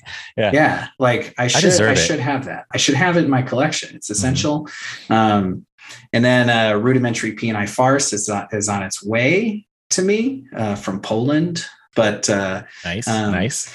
But yeah you know i'm just trying to kind of get some some things back there's some stuff that i sold that i know i'll never have back again Sure. Yeah. like i'm like i can't afford that like it's crazy Hey, hey, Um, it all comes back to you somehow, you know?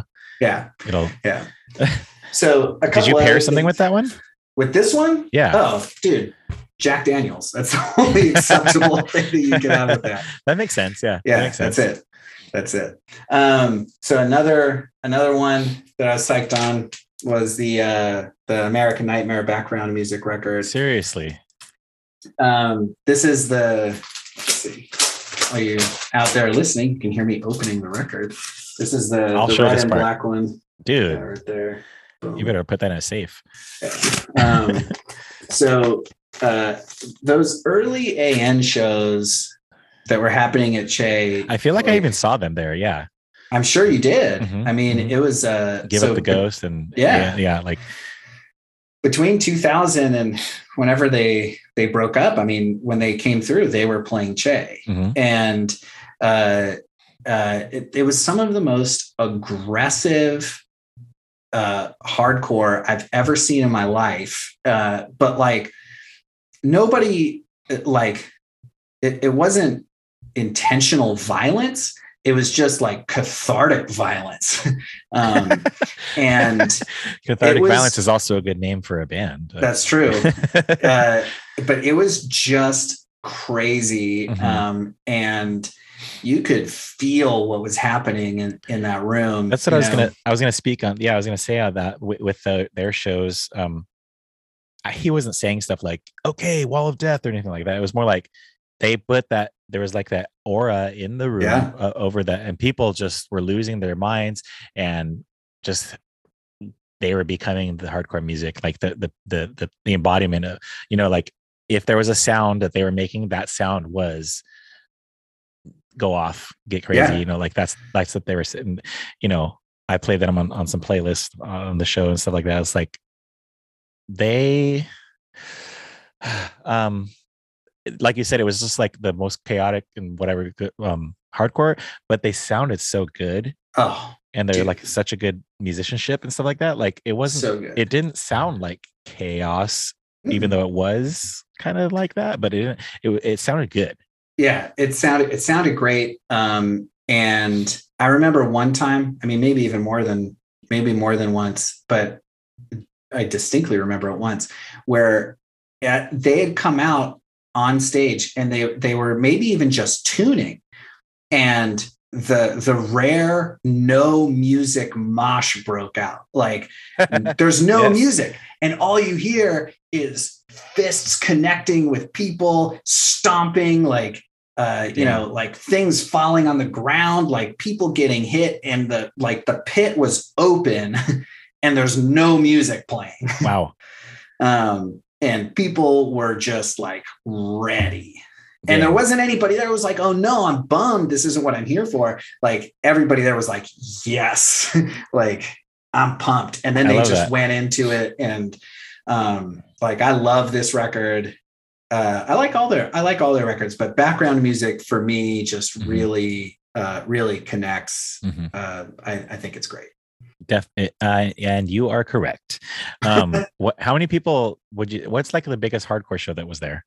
You would you say, um like people what- wise? so I think the the last like the official last unbroken show uh in the late 90s, I think is probably the one with the most. You know, I mean, they Yeah. played outside, there's people on the roof, like there's probably a thousand people watching them. So good. Um, but but outside of that, I, I would say um uh maybe Converge, HopeCon AN, that tour. Um, with planes mistaken for stars. Mhm. I think that was pretty big. Um, and then I think that there was also uh, maybe Trapped Under Ice and Bane. That show was Yeah. pretty big. Yeah. I think that was a Um, tour. I think I saw that at Chain Reaction. Yeah. I mean, so imagine if it's drawing what 700 at Chain Reaction, Mhm. like it's probably going to draw 400 at Che. That's Like, awesome. Yeah. Uh, Che capacity is like 200. um, Legally, uh, yeah. Or like, yeah. you know, physically. And So I mean, we did a show there one That's time. with, Bane don't uh, care. They'll just sit on top of everyone's heads and, you know, Yeah. like get all over the. Well, so we did a show one time with uh with Blackheart Procession, Mhm. um, and I think we had 600 paid. Wow. Yeah, I don't That's know where everybody would have fit, but That's cool. but we did. I feel like there was that many at Get Up Kids too. Yeah, Um, Get Up Kids was I think around 500. Okay. Yeah. Yeah. And we, we I, I didn't even, I don't think I even went inside for that. I was like It's too much. a little bit. And, you know, I, I saw one song and, you know, I was like, okay, I'm going to sit outside and you know, Yeah. hang out. Yeah, but that's cool. Um, wow, yeah, dude. American Nightmare. Anyways, Yeah. they're so, so So- good. They, I could talk for a while on that, but yeah. So hit, hit me with another. All right. So so another one. I posted about this record a while ago. Um, dude, Biohazard Urban Discipline. Um, this is a nostalgic record for me. Mhm. Um, I think it is a great record. Is it a hardcore record?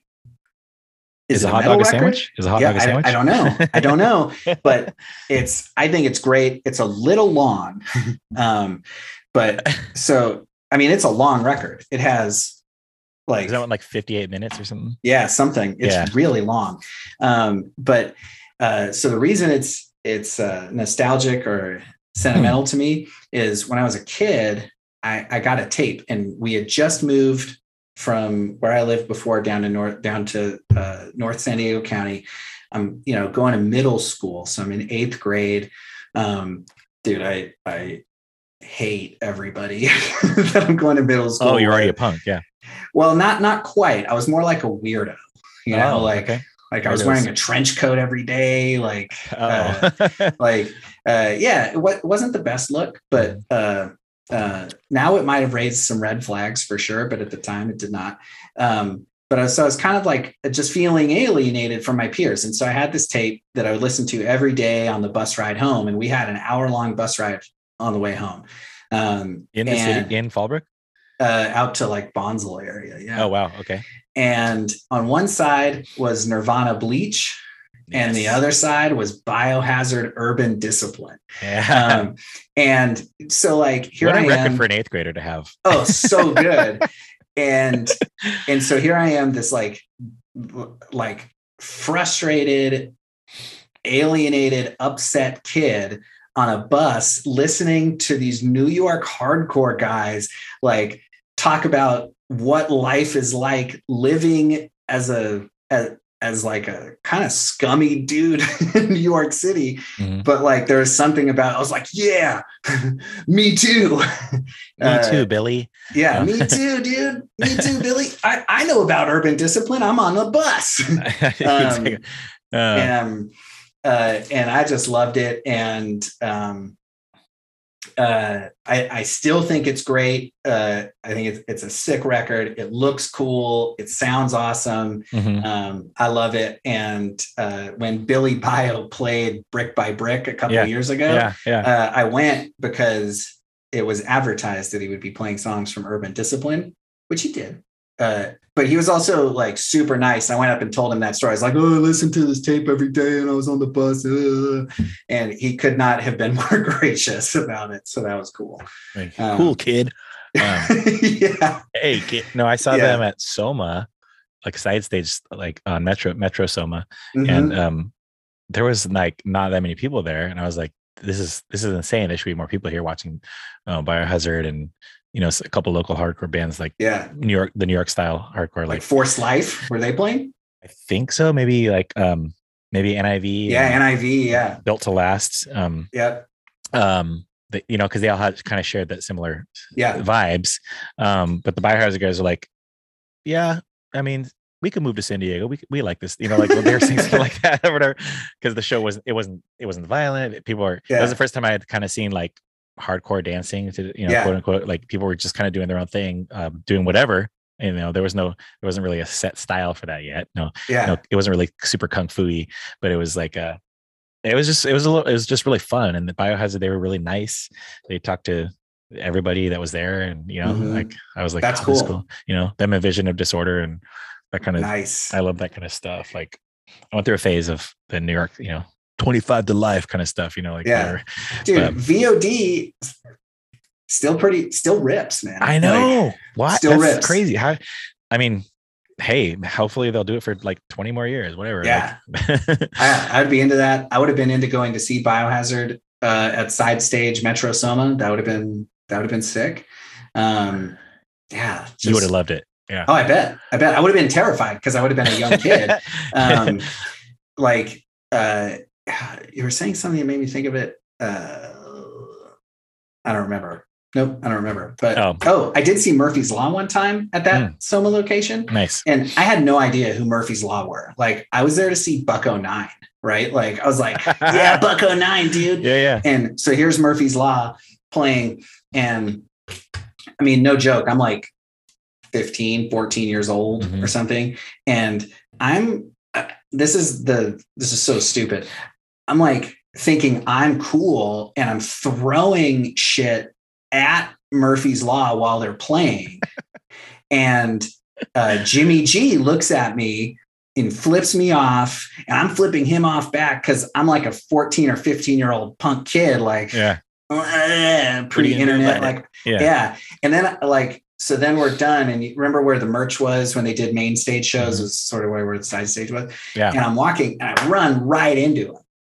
And Yes. like the color drains out of my face. Like I'm like, oh, oh, oh, oh, oh," and he just said something like, nice shot, kid. I was like, okay, thanks. Bye. yeah you're like i'm gonna and next thing you know you're booking shows you know hardcore stuff at wait how wow murphy's law with Boca is funny I know it was Um, weird. Uh, uh, I think the neighbors played, and um, I don't remember who else.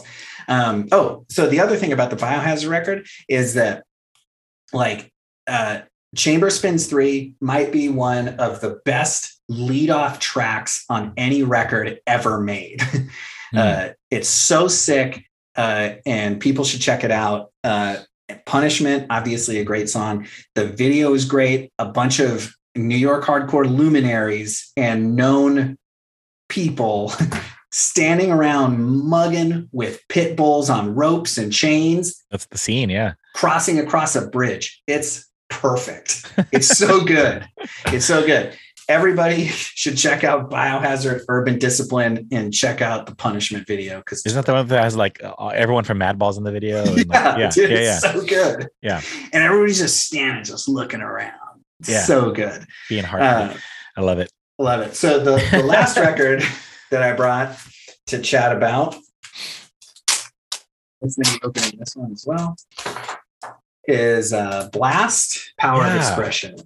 Um, I think that this record santa is- cruz Yeah, yeah. I think it's it's just essential Mhm. California um, punk, hardcore, bridges the gap real nice. Um, great lyrics. Um, it's it's awesome, and uh, it always makes me think about like uh, skating because. Oh, yeah. Um, uh, remember the band Our Turn? You remember them? i don't think so So uh, they're a band on Youngblood Records, and their singer Carl lived in San Diego for a bit, and he got me into them. He was like, "Oh man, you got to check them out. If you like Black Flag, you got to check them out." Yeah. And so I checked them out and loved it. And we would go skate like down huge hills and Ocean Beach. Like, so on one side are these beautiful beach estates, and the other side are the cliffs with the with the water. Yeah. You know,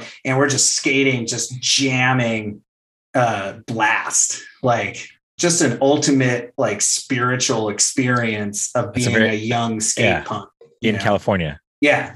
That's yeah. t- just yeah. so cool. The music is awesome. And then um I don't think they're doing it anymore, but for a while they were they played a couple shows a few years ago. I think they just 10 put out a record. ago. I think they're doing stuff on Cursed Blessings Records, maybe right now. Oh, Uh, or, or re- very recently, they put out a record. I know they did a reissue on uh, or two reissues on Southern Lord. Um and they have They did. They definitely did shows. Yeah, they did shows Mhm. and they were awesome. They were so good. Um, and I, I just love this band. Um, and I, I, I think they're great. So I love this record. And if I was going to pair it with something, I think the only thing you can really pair it with are like, like beachside taco stand tacos. and like, it doesn't matter what you're putting in the tacos, could be your mushroom, could be like chicken or beef or whatever, but it has to be beachside Mhm. and uh, soft. We're not we're not talking hard tacos. We're talking soft street tacos. That's Yep. what you're eating, and when you're when you're pairing with blast. because of the California scene, California, um, the scenery of you skating down a hill at the beach, and That's right. yeah, exactly. That's See, the nostalgia creates the nostalgia creates that experience, and then you know, if I'm presenting a menu to people, I'm saying, listen to Blast, and then you're always going to remember. you know, yeah, if it's like that, I would say I would present that to a, to a, an event and say. Here's the reason you're always going to remember Blast now. When you eat this taco, you're going to think of Blast, or when you hear Blast, you're going to think of these tacos. And that's how Yeah. it works. That's how Yeah. the food pairings work. You know, dude. I, hold on, we have to get into it. Let, you're hearing me open the record again. Okay, dude. Where the the lyrics to "Surf and Destroy"? Just how sick are these, Josh? Skating down the street, I can't help but see the fear in people's eyes. Self destructive race. It doesn't take a fool to realize that tension runs high. Skate right by, look at the beach, and leave the whole world behind. Hmm. Block out the tension, block out the fear, surf and destroy while I'll still have time. That's, I've never says it all. surfed in my life, but I'm about to go get on a board and hit the beach. So you like, can destroy. I'm ready to surf and destroy, dude. Like this record is so good.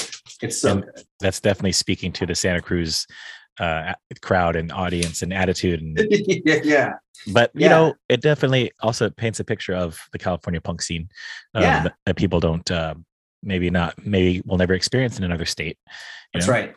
And I think, you know, if like, I mean, like you listen to this record, you're basically moshing on the Santa Cruz boardwalk. Like that's what you're doing. Mhm. Um, and I think like car- there's, you know, there uh, like bands like Drain now, I think kind of capture Mhm. that same excitement, not the same sound, but that same excitement, um, that same vibe of what is like, what is California bringing to it? Because we know what places like New York are bringing to to hardcore. They're Right. they're they're bringing a New York sensibility, and I think Blast, Drain, Black Flag, uh, um, even like like bands like Take Offense and you know bands like Downpressor bring something that are that's different and very California to Mhm. uh, to this. I love it. So that's like a you need to tell me some kind of nuggets of wisdom that you learned through all this, your experiences of you know doing Che Cafe Collective, and then not doing it, and also doing bands, and also um, you know you really stuck to being straight edge and vegan or veganish now um, this whole time. But I heard like somebody in Spain describe it as flexitarian. So Exactly. I'll go with that. California sober.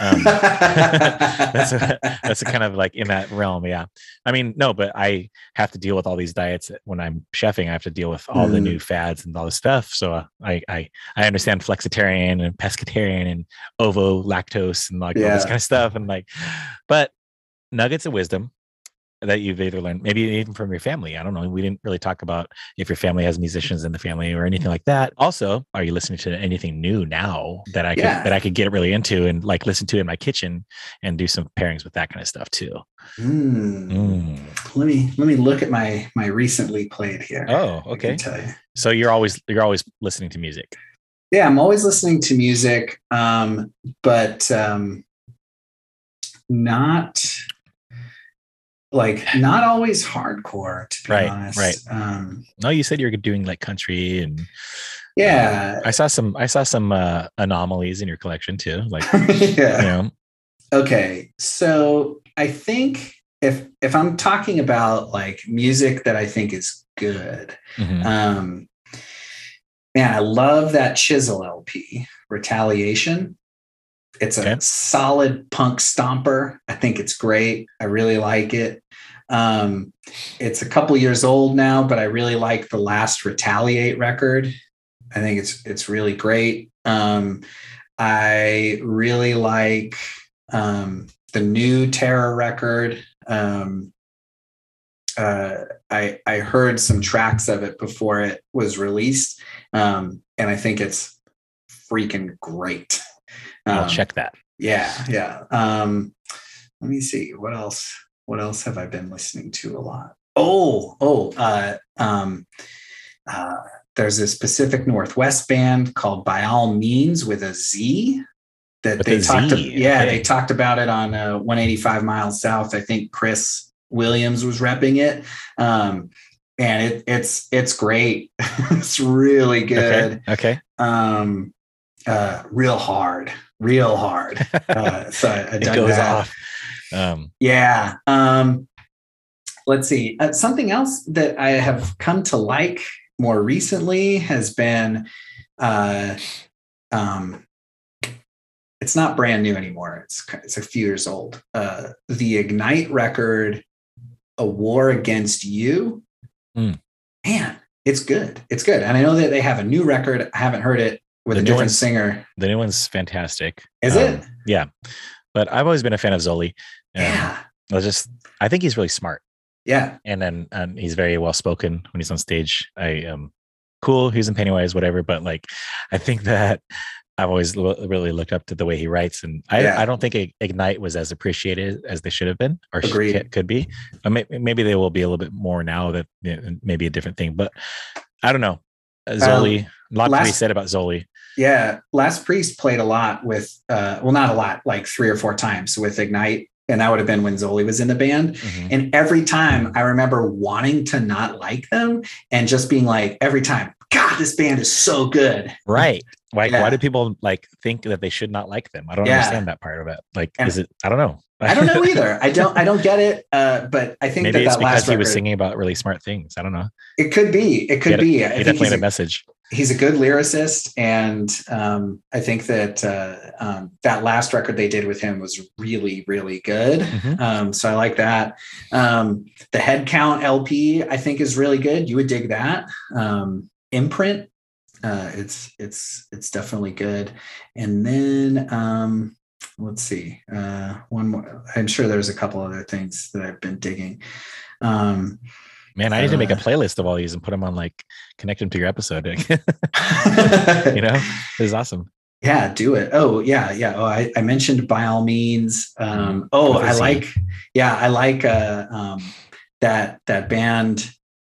Uh, they're on Triple B Gridiron.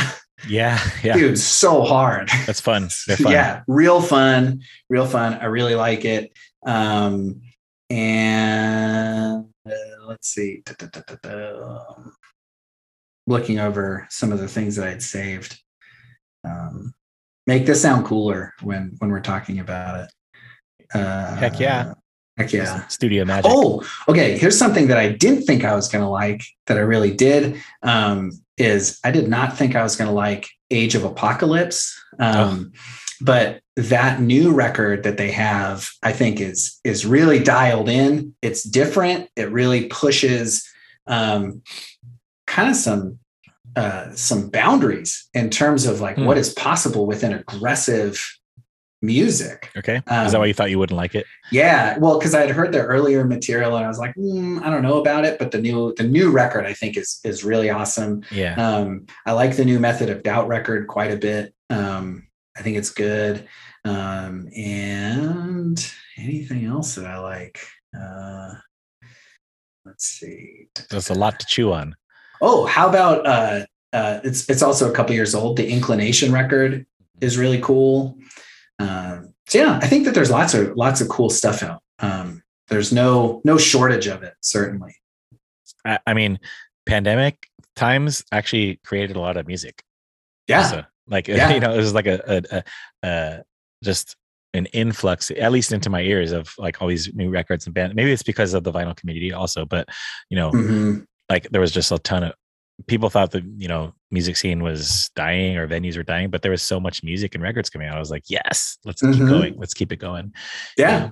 People Uh, got to be creative and, and yeah. try things. Yeah. And um, yeah, I, yeah, I, I like it. I, I think that there's lots of cool stuff and um, there's, there's cool stuff no matter what you're looking for. Like if, if you're looking for something that's just like, just blazing and brutal, like you have bands like, uh, like World Peace, uh, that I think will fill that void for you. I think, Uh-huh. uh, you know, if you're looking for something that that's a little more introspective and melodic, you got things like One Step Closer. Like you got a ton of cool stuff. Like you and I were talking about offline. Uh, there's that new Be Well record. Um, tons of cool stuff. I think it's I think hardcore and Love punk them. music right now is in a great place. I think there's tons of cool stuff coming out. Yeah, can't wait for more, you know, Yeah. wait for more Last Priest. Um, Oh, well, yeah. Gotta throw that in there, you know, little cold brew coffee action. Mhm. But um, so hit me with the nugget of wisdom. Like, what's um, what do you know?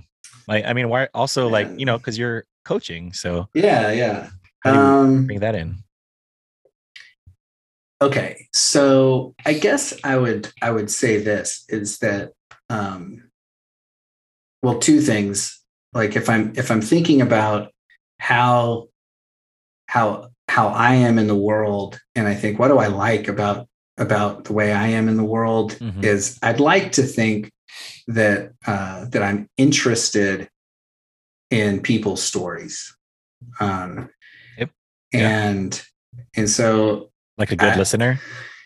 yeah, yeah. Even though I feel like I've talked a lot, so I haven't been a great listener on this podcast, but oh, um, you're supposed to. You're on. You're guest on the show. know? yeah, so I guess it's okay. Um, but uh, but I, I think it's just really important to be interested in in what's happening with other people, Mhm. um, Yeah. and, and and what other people are are really needing, and um, so I th- I think that that's cool, um, and uh, yeah, so I guess, I guess that would be it. And you know, something I talk with clients about a lot is is uh, is you have you want to be able to put your agenda aside and be interested in others. Mhm. Um, and and so I, I guess that's like a little bit of wisdom, I suppose. yeah i mean i'm sure you've learned stuff uh, from the music and hardcore and punk and too like that seeps into our our our own psyche of like you know how you view the world and how you view people Absolutely. being all inclusive in in this in hardcore and punk is is something that uh invaluable you know life lessons you know Yeah. whether Yeah. it's and then i'm sure you put some of that you're going to put some of that into your your coaching and and Well, you know okay so something you just said made me think so here, here's here's something i would say that i did get directly from hardcore and punk is uh like this came from my experience as being a promoter uh is is be intentional about what you're doing Mhm. um Mhm. and i feel like i got to be a good promoter when i started being intentional and i would say like i want these bands to walk away from this show feeling like they were paid fairly that that that we really put on for them amen and yep, yep. that they felt cared about Mhm. um and and so th- like that became the intention. And it was real funny like i don't know that i did things differently after doing that but the shows were going differently and the bands were coming away even if there weren't a lot of people there and saying hey man this was a lot of fun. Thank you very much. And then they would want to come back. Yeah. because we set that intention. You know i didn't i didn't have that like i know setting the intention is kind of like an in vogue thing right now so i wasn't like well, all right guys set the intention but i did know flow that- state yeah, that I wanted bands to walk away feeling like they were treated fairly Mhm. and that they were cared about. And that was it. Um, it didn't matter to me if they thought we were like best friends. In fact, I, I think that that's that's where promoters get into a little bit of trouble. But if Mm. but if the band walked away and said, "Man, we were treated fairly," and the people there really cared that we had a good time, cool. Like that was the intention, and we met it. So Yeah. yeah so be intentional about things.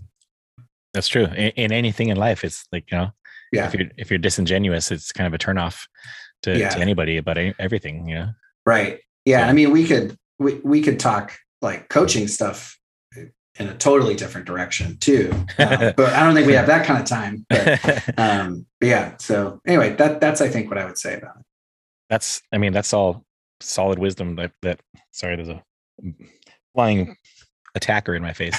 Um uh yeah i mean i could use that wisdom. I, I'll, one thing to to just tack onto that for, from from me or with that is like i feel like excuse me i feel like i'm in the mentality of never stop learning. Mhm. and in part of that because i'm a teacher and chef and stuff like that i feel like if i was to say i i kind of know everything about cooking so i you know what would be the point of still go, doing it you know Right. why why would i continue that or i know everything there is to know about music so why would i continue doing you know like Right. it, it would get boring and you wouldn't want to do that so i i have to have the mentality of i'm always a student never stop learning not that i'm going to continue like going to college or whatever but Sure.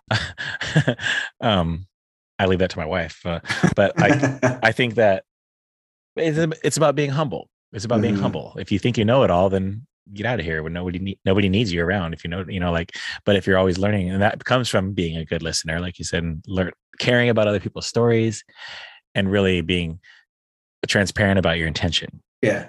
You know, so yeah, we can relate on that front for sure.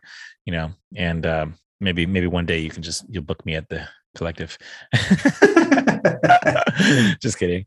Um, but yeah, Yeah. I think. Uh, I I had a good time. I appreciate this time. I love talking about food and music and records and Fallbrook and Yeah.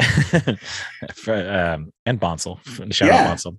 yeah. Me too, man. But- This was this was fun. I, I appreciate you giving me opportunity to Mhm. to to talk some regrets. That felt really important, and then also to talk about uh, cool records and and food and that kind of stuff. yeah, and that's crazy that we did that because I didn't know that, and I didn't know that this. I mean, I gave you the forum to do so, but like I wasn't like, I wonder if we should talk about regrets right now and just ha- give, give you the space give you the space in which to do so. So have the floor. Tell me something you you hate. You know, you know, Yeah. and it just came naturally, and that's good. That's yeah, good. yeah, yeah. Agreed. Um, and now it's out in the world. You know, you can never take it back. That's right. but um, yeah, man, this is uh, it's a good thing. It's a good thing. So I'm gonna go eat some mushrooms. And, Nice. Um, and you you can take that however you will, everyone. Um, Yeah. and uh, finish drinking my delicious water, and uh, go listen to some hardcore music. Sounds good, man. Yeah. Wait, do you is uh, do you listen to chill music at night though? Uh, yeah. I like at night. At night, we're usually listening like because I have to go clean up the kitchen at some point tonight. So Oh, okay. probably probably listen to some some '80s rock. That's pretty Yeah. chill. Yeah, I like it. Super loud. Fe- feels good. Dan- do feels some good. footloose dancing. I probably won't do that. Um, Okay. But uh, um, but I will probably have that on, and then and then listen to some podcasts and audiobooks on the commute tomorrow. Heck yeah, man. Yeah. Okay. Well, let's do it again soon. All right, dude. This was fun. Yeah, man. Take care. right. Later, Josh. Oh, say hi to Travis. You got it. Okay. Peace. You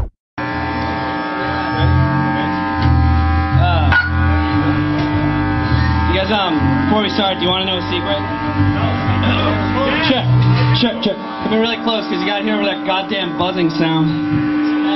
Really close.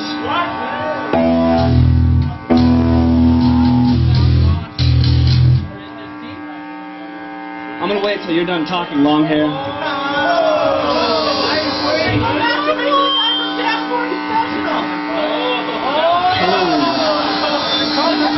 All right, Mr. Pink, whatever you say.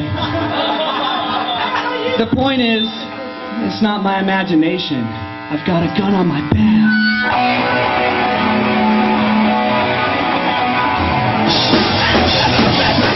Yeah. Testing. Yeah. What you're hearing now is Spencer himself on the microphone at Che Cafe circa 2005, 2006. Find him and kill him performing live, bantering with an audience member.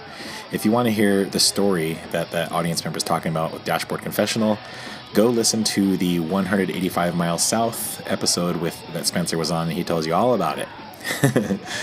I recommend that that podcast anyways. It's a pretty cool podcast, hardcore and punk. Um, whereas this one is also hardcore and punk, but I'm doing food and music pairings because this is the family cast. Food and music is life, yes. So not just hardcore and punk stuff, not just music stuff, but also food stuff. And Spencer was Spencer did a great job at pairing his music with food, pairing other music with food too, I should say, and beverages. Obviously, we did coffee and wine and tea and whatever else. So, anyways, yeah, thanks Spencer. That was awesome. And who knows, who knows what the future holds for him and his singer-songwriter career and maybe uh, I don't know reunions. Who knows? Maybe you'll see him at the Che Cafe. Maybe he'll be opening up for um, your favorite hardcore band. Oh no, no. Who knows? Who even knows? Anyways, that was fun. I had a lot of fun. Spencer has even made a playlist for this episode of um, all the music that we talked about because there was a lot. We talked about a lot of music. It's hard to keep up, I know, because this was a veritable classroom session of musical uh, musical genius speaking. Um, not not me. Spencer was seeing a lot of bands. I I got to be honest. I didn't know all the bands that he was talking about. I knew a lot of them, and I've heard a lot of them, and I have some of them in my own collection. But I didn't know all of them. So I asked Spencer to make a playlist for the episode, and it, um, I will put a link to that in the show notes so you can hear like the bands that we were talking about plus of course spencer's music and stuff like that um, and uh, that'll be available for you, my listeners, amigos y familia. Thank you for listening thus far. Thank you for supporting the show. Go uh, find Spencer online. His Instagram handle is Reason and Purpose. That'll link in the show notes too, of course. Anyways, yeah. Um, thanks for sharing. Thanks for supporting. Um, what else was I going to tell you is uh, not much else. That's about it for now. Thank you for listening. I got some more shows to bring to you uh, rec- uh, coming up soon. So yeah, that's a, that's about all for now. Find me on online, Instagram.com forward slash the family cast. You can always email famcastpod at gmail.com. And there's links in the show notes so you can, if you want to support the show, thank you very much for doing that. I encourage you to go find some hardcore music, read the lyrics, see what they're really talking about and um, f- share some more share music with me. Share music with me. Reach out to spencer reach out to me. If you have any questions about any of the bands stuff like that i do encourage you to always be searching new music. Always support local artists. Always support independent artists and record labels. Um, that's how we're going to keep the industry alive okay? So thanks for uh, thanks for all you do for the industry. Thanks for all you do for the scene. And if you don't do anything for the industry or the scene go do something. Go do more. All right everybody? Be kind to one another Stop arguing with everybody about everything. There's so much more we could do than argue. Okay, um, yeah, that's all I'm gonna say. I, am gonna end. I'm gonna end this show with some of Spencer's music. One from each of the main three bands that Spencer was in. First is "Find Him and Kill Him" with "Let's Put the End in Friend." Then we're gonna roll into "Suspect," "Fight Like Underdogs," and to round out the show, "Last Priest." With answer and question. I'll talk to you next time. Chef Josh out. Ciao.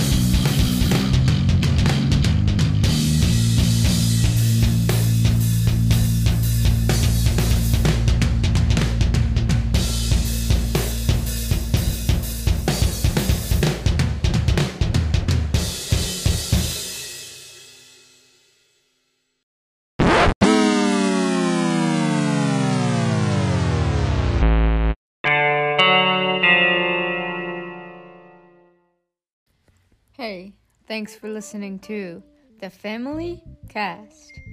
Food and music is life, yes? Yes, indeed. Yeah, Xander,